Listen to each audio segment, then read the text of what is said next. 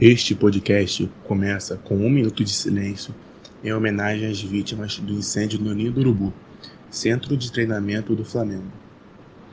Arthur Vinícius de Barros Silva, Átila de Souza Paixão, Bernardo Augusto Mansque Piceta, Christian Esmério Cândido, Jedson Corgocinho Beltrão dos Santos, Jorge Eduardo dos Santos Pereira Dias, Pablo Henrique da Silva Matos, Riquelmo de Souza Viana, Samuel Thomas de Souza Rosa, Vitor Isaías Coelho da Silva,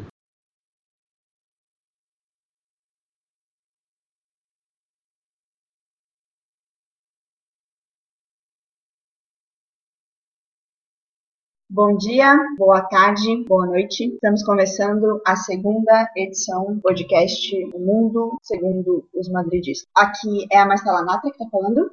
Oi, aqui é a Bia. Olá, aqui é o Cláudio Vinícius. Fala galera, Vinícius aqui. No episódio de hoje, nós vamos falar sobre o que mudou do 5 a 1 que a gente tomou para o 1 a 1 no Camp Nou contra o Barcelona nessa temporada Vamos falar do Sérgio Ramos, da temporada artilheira do capitão. Vamos falar da nossa vitória contra o Atlético Luanda. E vamos falar do que nos aguarda, já que a Champions League está de volta na próxima semana.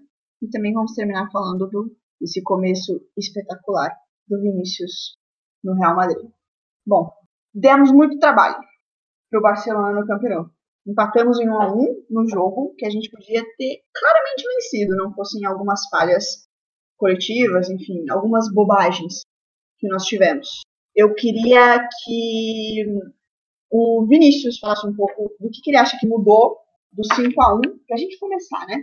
O que mudou do 5 a 1 no Camp Nou para 1 a 1 nesse último jogo pela Copa do Rei. Bom, Marcelo, analisando a postura do time que o Lopetegui entregava na época para a postura que o Solari entrega nessa, nessa virada de ano, a gente pode perceber que a metodologia é, é o grande destaque do jogo, do, do coletivo do Real Madrid.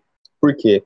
Porque o Solari é, tem essa característica, característica argentina tem essa alma copeira de saber fechar a defesa e tentar ser mais perigoso possível no ataque, né? A gente pode ver que em determinados momentos o, o time abdica da bola para tentar se defender e, e contra-atacar de melhor maneira, né? Como acontecia nos casos quando o Ancelotti era o nosso treinador, né? Que o contra-ataque era a alma do Real Madrid na época, né? Só que o Solari trouxe isso dessa característica copeira dele jogar por 1 a 0 saber fazer o, é, o termo resultadismo, né? Ele trouxe aquela vontade de vencer, mas saber se defender, saber atacar e saber controlar o jogo sem ter a bola, mas saber também se defender, é, dar os espaços para o adversário, mas sem se abrir tanto. Eu acho que isso foi uma das formas que o que torna o Real Madrid dessa desse ano de 2019 diferente do ano de 2018 com o Lopetegui. Porque com o Lopetegui, o que eu acredito que seja que o jogo dele não era tão intenso como está sendo hoje. É, era muita posse, mas é, não chegava o resultado que ele queria. Né? A, gente podia, a gente poderia ver no rosto dos jogadores que não se adequavam a alguns aspectos do, do da metodologia do Lopetegui. É, eles queriam, mas não ia, né? Ficavam, faltava alguma coisa. O Lopetegui tinha uma cultura boa, era espanhol, era, era em termos assim, era abraçado pelos principais jogadores que são espanhol no caso, né? Então, só que faltava aquilo, faltava um, um quê a mais para fazer aquele jogo que era bonito de se ver, tanto que a Espanha é, era protagonista do cenário do, do cenário na Copa do Mundo, né? Tanto que ele infelizmente saiu e a Espanha caiu. Só que assim, eu estava lendo um dia desses, uma, uma análise muito bem feita, é que o Lopetegui não havia entendido a essência do Real Madrid, entendeu? Ele faltava, é porque o Real Madrid tem uma cultura pré-estabelecida de quem deve brilhar é o jogador, não sistema tático. Só que eu não sei, é, não sei se isso é infelizmente ou felizmente, né? Porque saiu o Lopetegui, entrou o Solari e isso meio que agregou bastante, fez com que o Real Madrid desse essa carga de energia nova nessa mudança, né? O esquema tático talvez seja também um fator influenciador nisso, né? É um jogo mais coletivo que me lembra Dani. Lógico que não, obviamente, é, a proposta de jogo em si. Não, quer dizer, ao contrário. Não os esquemas, não as mesmas fugas em campo, mas a proposta de jogo em si me lembra muito o Zidane. Sim, também tem, tem esse aspecto, né, de que é, o Zidane não, não tinha essa característica de, de brilhar com os esquemas táticos, né? A gente sempre via o Zidane só no 4-3-3 e 4-4-2 quando deu resultado na, na virada do ano contra o PSG, por exemplo, que ele usava Senzo e Vasquez na, nas pontas e Cristiano e Benzema ali no comando de ataque, ou Cristiano e Bale quando o Benzema não estava tão bem. Uma coisa que mudou bastante daquele jogo pro 1 a 1 foi também a compactação entre as linhas defensivas. Tá muito mais compacto a marcação, fora os espaços dados também pelos jogadores. Os jogadores estão marcando em triângulos, então isso dificulta um pouco mais a transição entre ataque e defesa, como o Jordi Alba é um jogador que se enfia entre as linhas, isso dificultou bastante para ele no, no jogo agora da Copa do Rei, apesar de que a jogada do gol começou com ele, mas agora o time está muito mais compacto defensivamente, mas também usando bastante as pontas ofensivas para poder ter uma válvula de escape, principalmente com o Lucas Vasquez, eu acho acho que a válvula de escape atual é o Vinícius Júnior, né? Já que ele tá sendo um jogador mais incisivo, que mais cria, que mais tá organizando as jogadas, né? Porque as principais jogadas do Real Madrid tão, estão sendo com o Vinícius, pelo lado esquerdo. Junto com o Reguilhão, que também está muito bem. Uma gra grata surpresa na temporada ali, aquele lado esquerdo, com o Reguilhão e Vinícius. A dobradinha tá Mas... tá dando certo, né? É, tá dando certo e é um, é um ponto também, na minha opinião, que mudou muito do 5x1 para esse 1x1. E aí eu concordo com o Noronha, né? Eu acho que o que mudou também do 5x1 para o 1x1 foi o quê? No 5x1, Vinícius não foi utilizado, né? Teve até aquele problema que ele foi expulso no, no jogo da, das categorias de base e o Madrid tinha com recurso para poder utilizar ele no clássico, ele não foi utilizado. E hoje o que que mostra? O Vinícius, ele é uma das principais peças do time, líder em assistências e é isso, né? O Vinícius era o que faltava no time. Né? É uma coisa que tem de diferente também daquela goleada que nós tomamos para o jogo de agora foi que lá também a gente teve a bola do 2 a 2 que depois o Real Madrid voltou muito bem para o segundo tempo. Mas aí o Modric acabou batendo na trave e após tomar o terceiro gol, o Real desandou e abriu bastante espaço onde o Barcelona aproveitou e fez os cinco gols. É, eu acho que vocês concordo com vocês que o Vinícius Júnior mudou bastante o jogo do Real Madrid e ele tá bastante confiante, dá para perceber nas partidas que agora ele não tem medo de ir para cima dos zagueiros, de ir dentro, de arriscar uma jogada mais complicada. Na escalação naquele jogo, pelo lado esquerdo, tava o Isco. Qual é a incisividade que o Isco dá pelo lado esquerdo? comparado ao Vinícius Júnior? Nenhuma, porque ele não tem velocidade que o Vinícius tem. Ele tem habilidade, ele é bem mais técnico, na minha opinião, do que o Vinícius, Porém, Mas não é tão veloz. É, exatamente. É como uma espécie de peça. É, o cadencia mais, né? É uma peça facilmente ser marcada jogando pela ponta. É, para mim o Isco sempre foi um jogador para jogar no meio. Eu não, não, vejo ele jogando no lado de campo. Ele é um jogador mais criativo, na minha visão, do que um jogador que, que vai arrancar na velocidade. pode até que ser que ele faça isso de uma vez ou outra, mas ele é um jogador muito mais criativo. É um 10 clássico, na minha opinião. Eu acho que o Isco é um jogador. É aquele cara que faz o último passe. É, né? Ele tem que jogar mais próximo. Sim, ele, com, ele arma a jogada e no final da jogada ele ainda chega para concluir pro gol. Isso. Ele vem de trás, né, com o gol de frente para ele e tem toda a liberdade para fazer o gol, para dar o passe final. Né? E também o que mudou de lá para cá foi que jogadores, líderes, jogadores é, que a gente sabe que eles são craques, né? Porque se, não, não, não, se eles não fossem, eles não jogavam no Madrid. Eles estavam irreconhecíveis. O Ramos, Teve uma época que o Modric parecia que ele não tinha voltado da Copa. Desgaste físico na questão do Modric também, a idade pesa um pouco. Mas ele recuperou a sua boa forma agora e a gente pode ver como ele voltou a ser um jogador que dá ritmo de jogo para o Real Madrid e que até volta para marcar, então que é uma das virtudes também dele. Ele tanto ajuda na marcação, mas também na hora de dar ritmo para o time sair para o ataque e controlar o meio de campo, a gente pode ver que ele ainda consegue fazer essa função com muita maestria. É, o Modric jogou três copas em uma, né? Sim. Basicamente.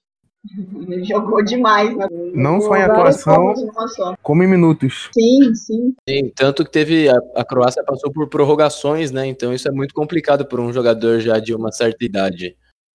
Em Nem todas as eliminatórias. Com descanso, né? Era uma seguida da outra. Não tinha. Não teve Exatamente. jogo que a Croácia passou no tempo normal. Exatamente. Bom, esse assunto de Barcelona e Real Madrid a gente vai comentar depois nos próximos podcasts, porque nós teremos mais dois encontros. Pelo menos temos mais dois, Real e Barça, que é clássico, então nós vamos voltar a comentar mais sobre isso é, nos próximos. Agora vamos falar rapidinho, só que não dá pra deixar de citar, da temporada do Sérgio Ramos. Olha os números, são 11 gols em 35 jogos, 6 pelo Campeonato Espanhol, 6 na Copa do Rei, um no Mundial e um na Supercopa. Assim, ele é o terceiro artilheiro da equipe e ele só tá atrás do Benzema. Do Bale, né? Do Bale, isso. do Benzema e do Bale. Será que ele aprendeu a bater pênalti com o Henrique Dourado? Não perde um pênalti? Não perde um pênalti, ele bateu 8, converteu 8. É, a temporada do Sérgio Ramos é espetacular. A maior virtude dele, que era o cabeceio, tá em segundo plano, né? Porque são oito gols de pênaltis para 11.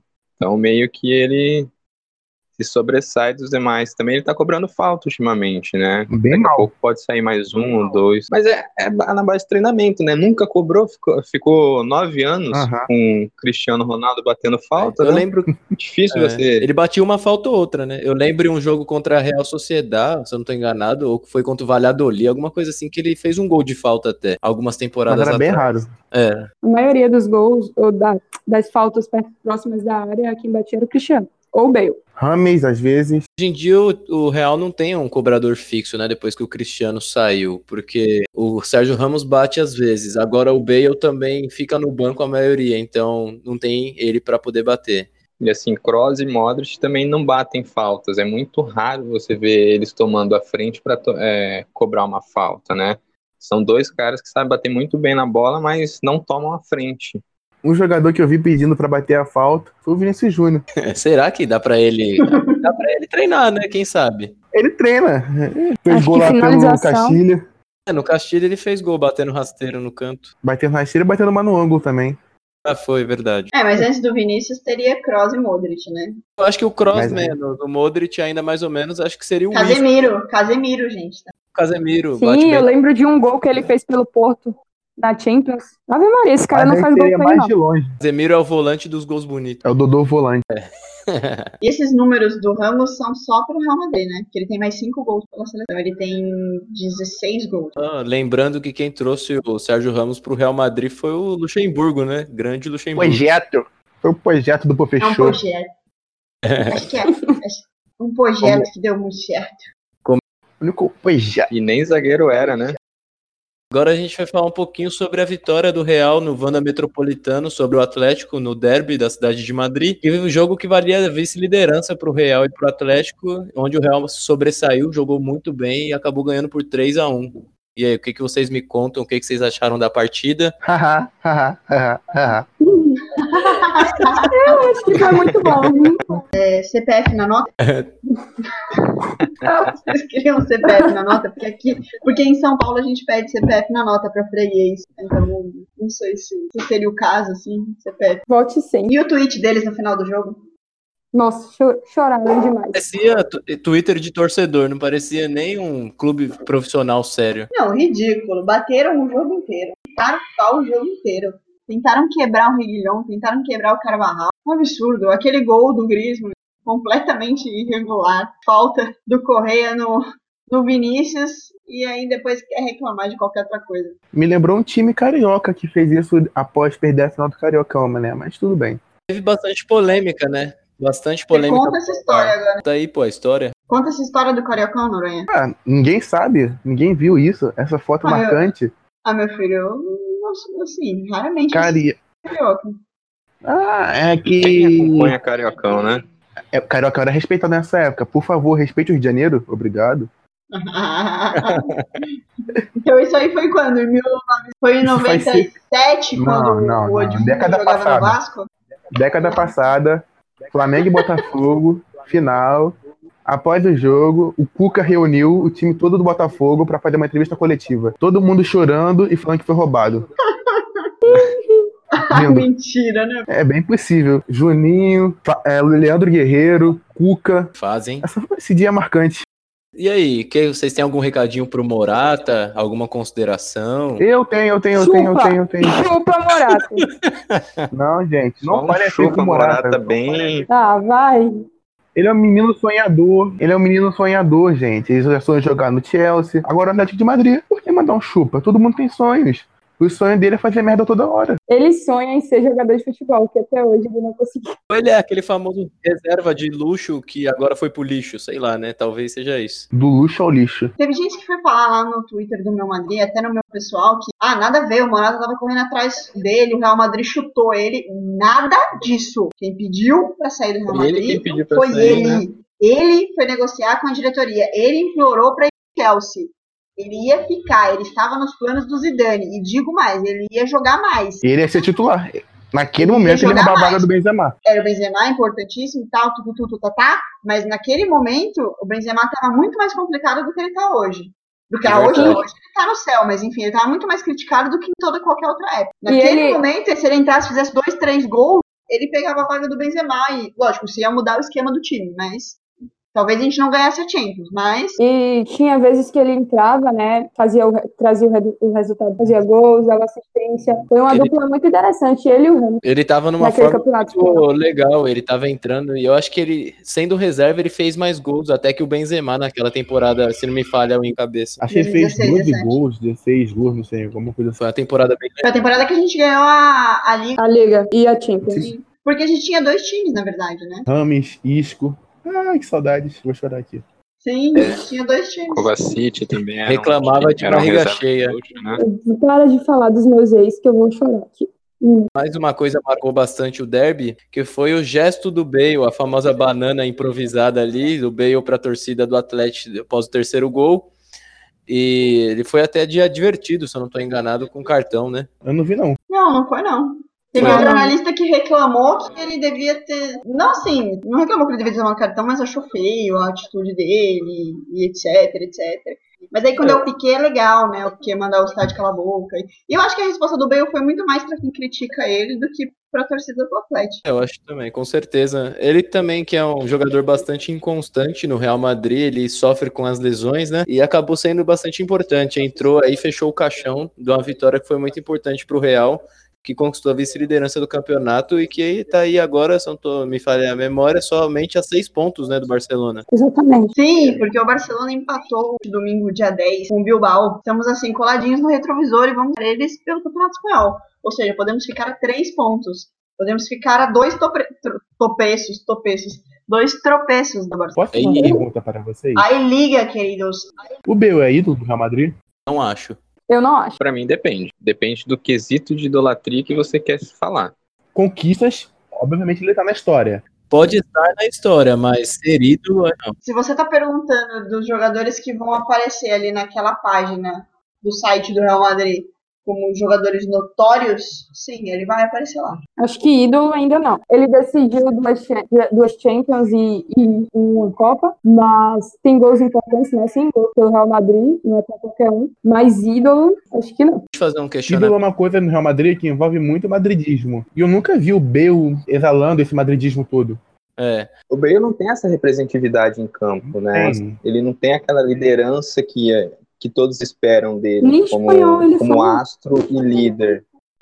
isso que a Bia falou é interessante. Ele não sabe falar nem espanhol e ele já tá há quantos anos aí no Real Madrid? Vai Seis anos, seis Vai pra seis anos. temporadas. Então, isso pesa, porque o pessoal gosta muito de espanhol. Então, Deixa eu fazer um questionamento. isso. Se para ser ídolo do Real Madrid hoje precisasse fazer uma estátua, vocês fariam uma do Bale? Não.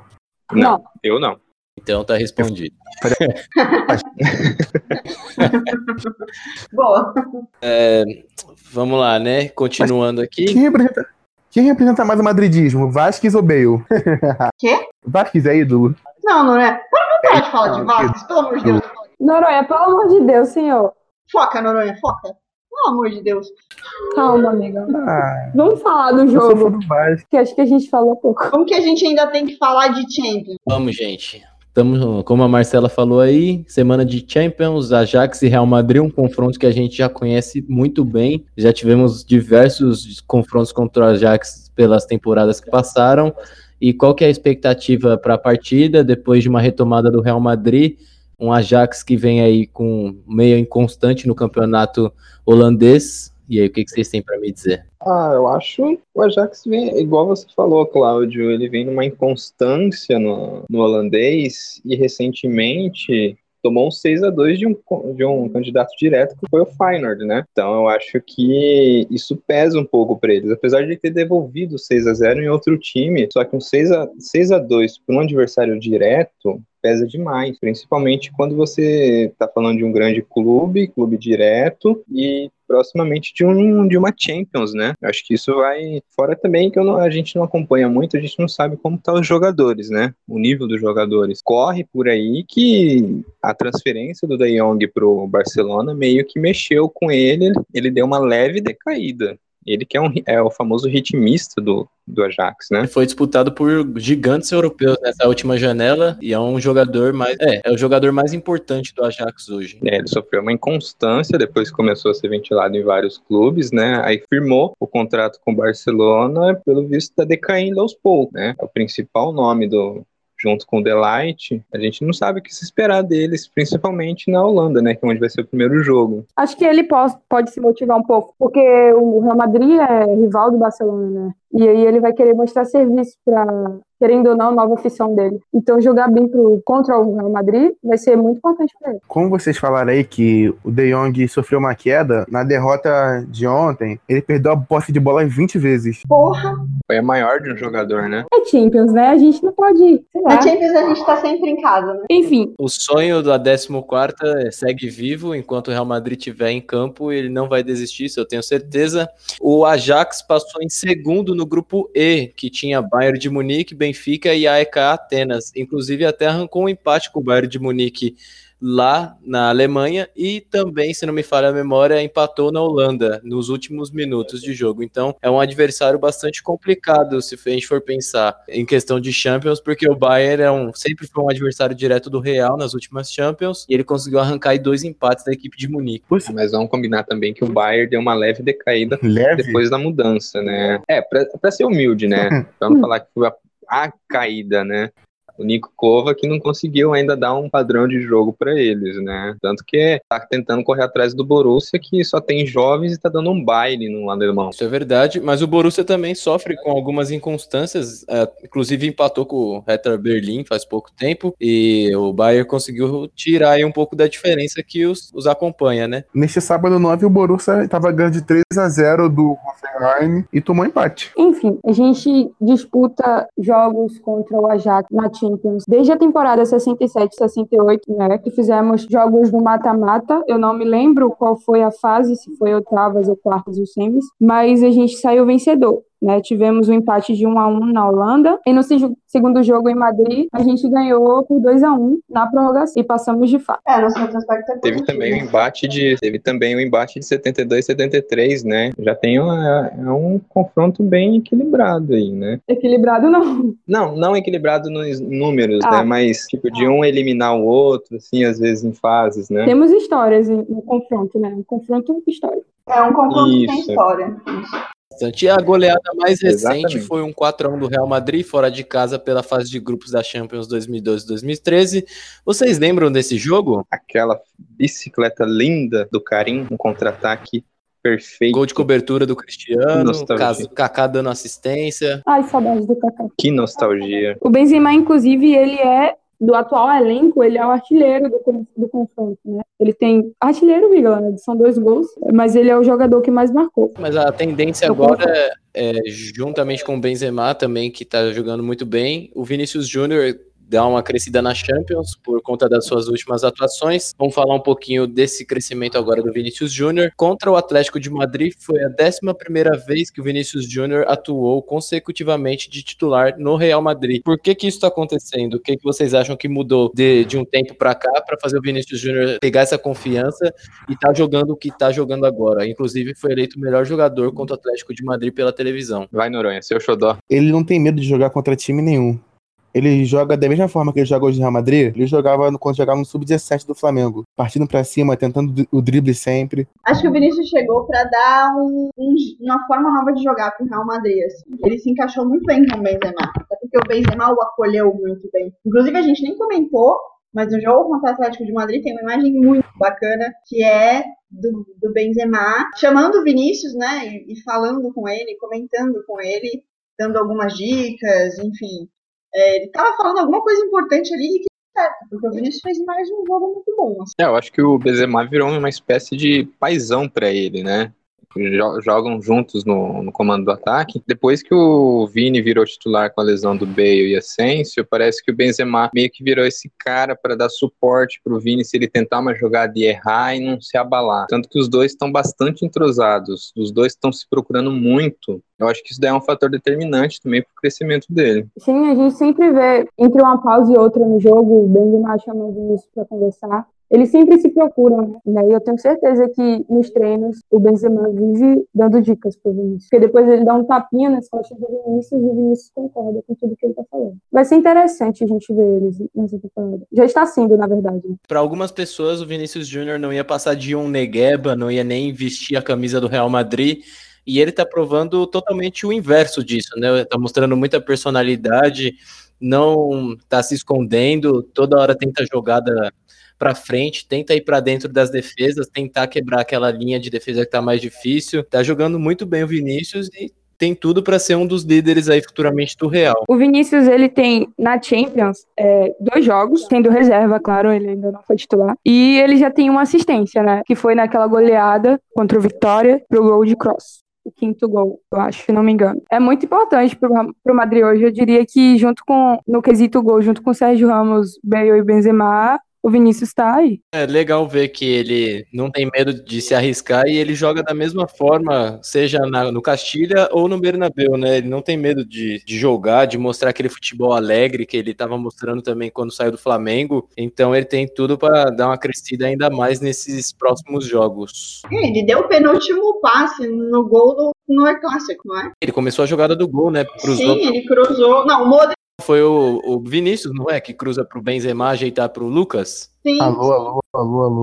Muito bacana que vocês comentaram sobre o Benzema tá dando conselhos pro Vinícius, porque juntamente depois do Sérgio Ramos e do Marcelo, o Benzema é o jogador mais experiente aí do elenco, também fica com a faixa de capitão às vezes, e isso é muito importante porque o Vinícius ainda é um menino, precisa ter a cabeça boa para poder continuar crescendo no Madrid, que é o maior clube do mundo. Eu acho que a, a forma como os jogadores abraçaram ele desde a chegada dele, né? Sempre se mostrando do presente pra ele, ajudou e muito, né? A confiança dele a subir e por isso que ele tá fazendo excelentes partidas desde que ele foi. Também tem a questão do, do Solari ser o treinador, né? Porque foi ele quem abraçou, foi ele quem recebeu ele no Castilha primeiro. É, ele chamou a responsabilidade, assumiu o risco de botar um garoto de 18 anos no time. Sim, porque com o Lopetegui, todo mundo tava batendo em cima do para ele ter chance.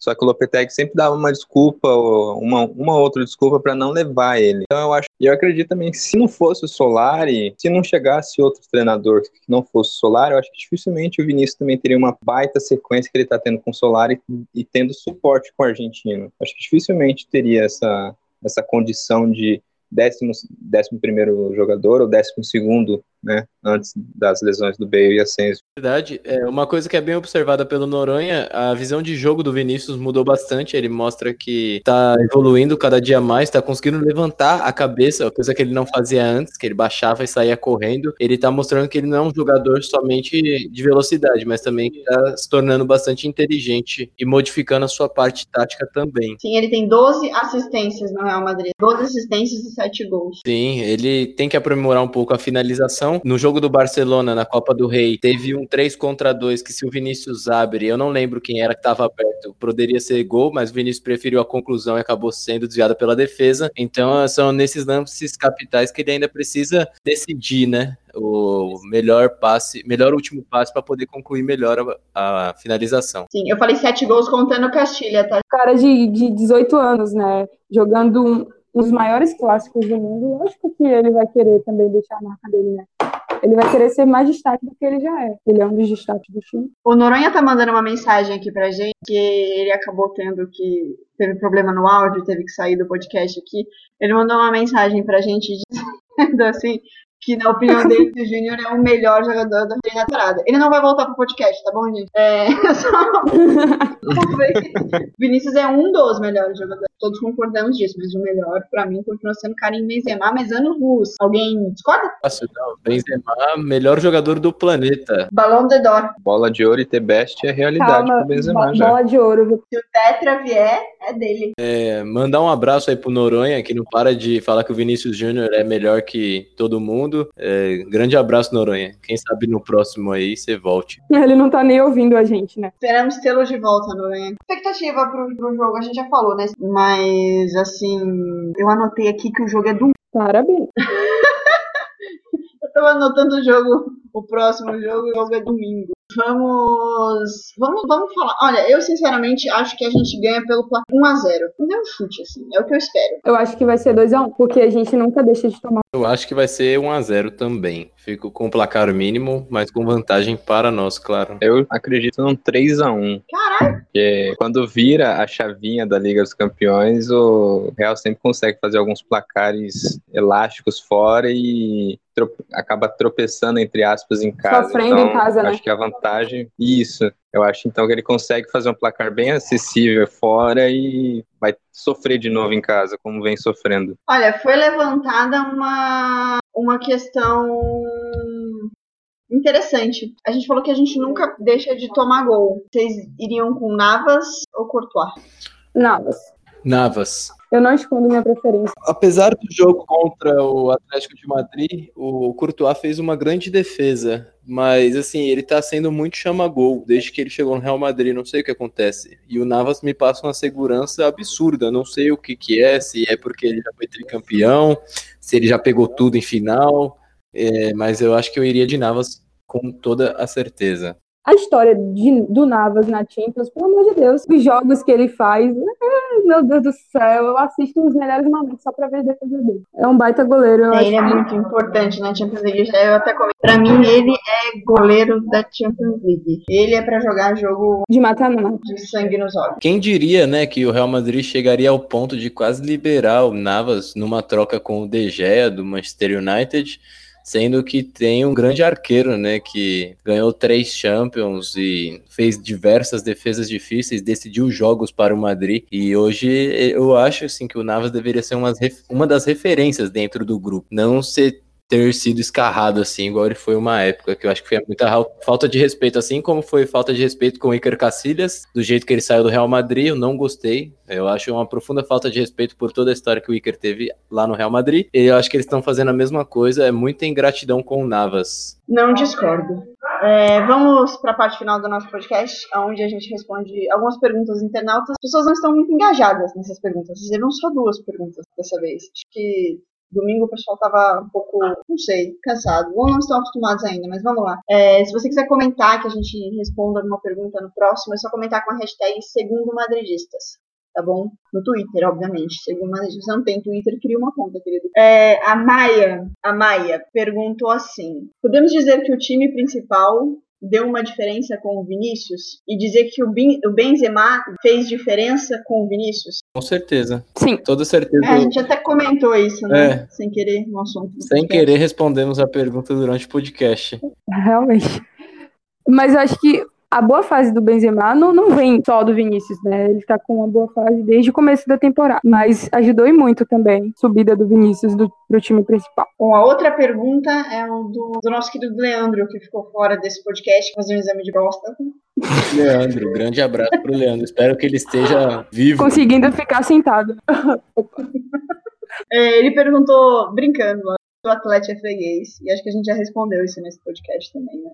Freguês demais. Bom, nós ficamos aqui, então, com essa edição, segundo episódio de O Mundo Segundo os Madridistas. Voltamos na próxima segunda, onde nós vamos comentar de novo a semana do Real Madrid. É, nós não tivemos no episódio os acontecimentos da.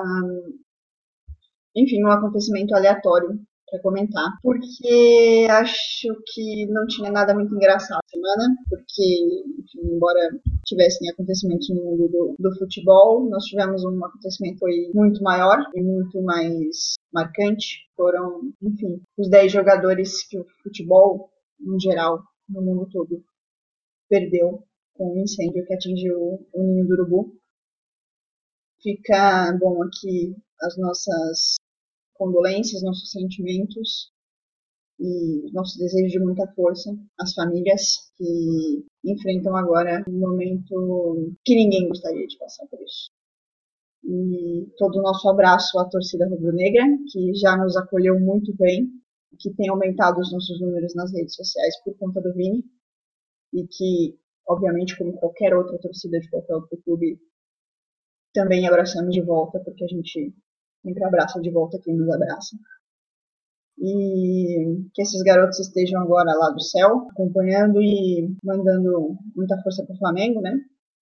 E eu li um texto é, essa semana que eu até queria comentar que ele é só um, um, pedacinho do texto, não vou ler ele, mas é um texto chamado Larissa Maciel, é, que ela fala que. minha voz Que ela teria um. que ela não é rubro-negra. Eu não sou rubro-negra também, eu não torço pro Flamengo. E eu não torço pro time nenhum no Brasil. Mas eu também teria um desgosto profundo se faltasse o Flamengo no mundo. Acho que todo mundo teria um desgosto. É um clube muito importante pro país e acho que essa dor não é só do Rubro Negro, é de todo mundo. E, bom, é isso. É nesse tom meio triste que a gente encerra esse podcast. Nós nos vemos na próxima segunda. Aqui é a Marcela Nata que está falando. E time, podem se despedir, enfim, usarem o tempo se quiserem dizer alguma coisa. É, desejo força, né? A toda a torcida brasileira, porque todos nós sofremos com a perca desses meninos, e principalmente a rubro-negra, né? Agora a gente ora por um, quem tem religião, que não tem, né? Bota sua fé para que esses meninos possam estar em um bom lugar. E um abraço, galera. Até a próxima.